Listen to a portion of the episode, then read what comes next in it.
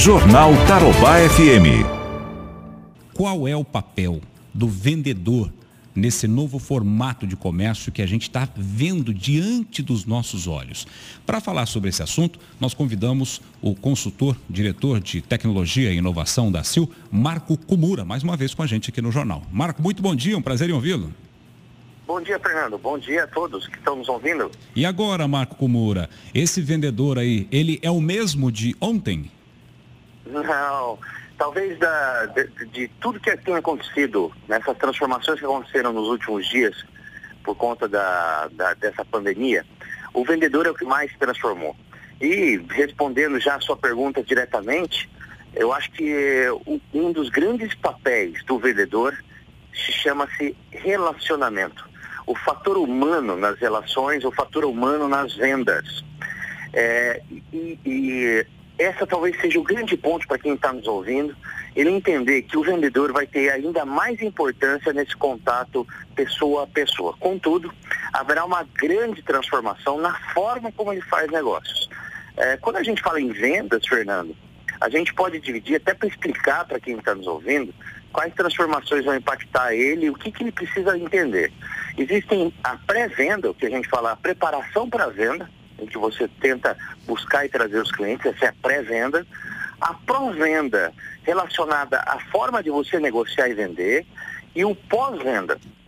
Em todos esses elementos, a pré-venda, por exemplo, a gente vai ter que entender como prospectar online, a gente vai ter que ter como construir redes sociais, um vendedor ele vai ter que entender um pouco mais sobre essas ferramentas de, de redes sociais, até para ele estar exposto, justamente porque ele é um representante, um diplomata da empresa que ele vende, e ele vai ter que se expor um pouco mais.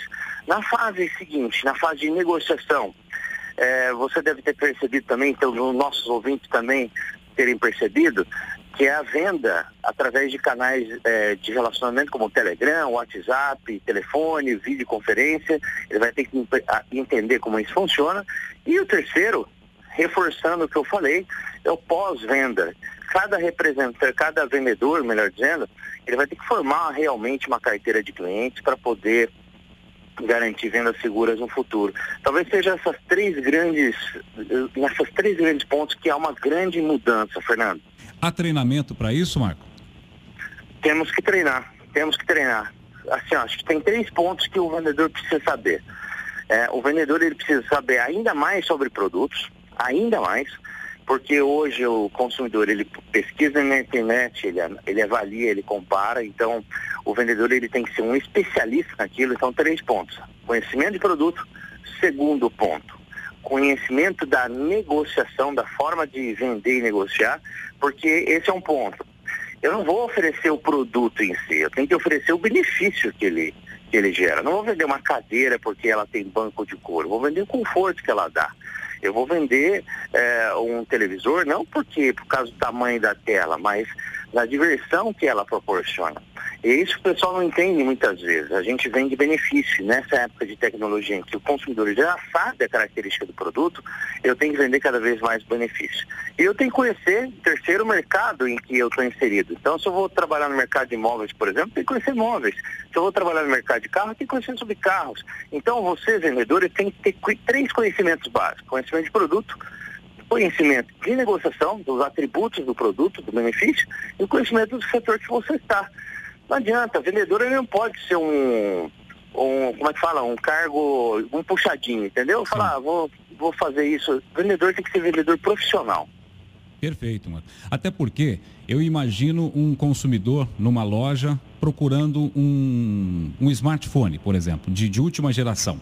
Ele já pesquisou na internet, ele já olhou quais os recursos que esse smartphone tem, que, que esse aparelho pode lhe oferecer. E se ele souber mais que o vendedor, vai ficar ruim, né? Para esse trabalhador, né, o, o Marcos?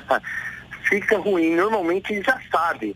Por isso, que, é, por isso que você tem que ser aquele cara que vai realmente solucionar um problema, uma dúvida, fazer a ponte entre o consumidor e a própria empresa, porque a empresa tem seus problemas, né? A empresa tem suas burocracias, suas dificuldades. Então você, vendedor, se você realmente se tornar a solução, a referência, o cara que, pô, eu vou ligar para ele, para ela, falar, ele resolve. Veja só, se você for o cara que realmente resolve, está disposto, está. Mesmo que você não saiba, Fernando, mesmo que você não saiba, uhum. e você mostrar isso, a gente está vivendo uma era dos especialistas. Isso que os vendedores têm que Exatamente. entender. Cara, e, eu não reclame de desemprego. Eu sempre falei isso desde, desde o começo e, e reforço isso na pandemia, tá? As empresas vão continuar crescendo, as empresas vão precisar trabalhar, vão precisar contratar. Quem que vai ter sucesso? Quem que vai ter os melhores cargos? Quem que vai ganhar as maiores comissões? Os especialistas, aqueles que resolvem problemas dos nossos clientes. E está faltando gente assim.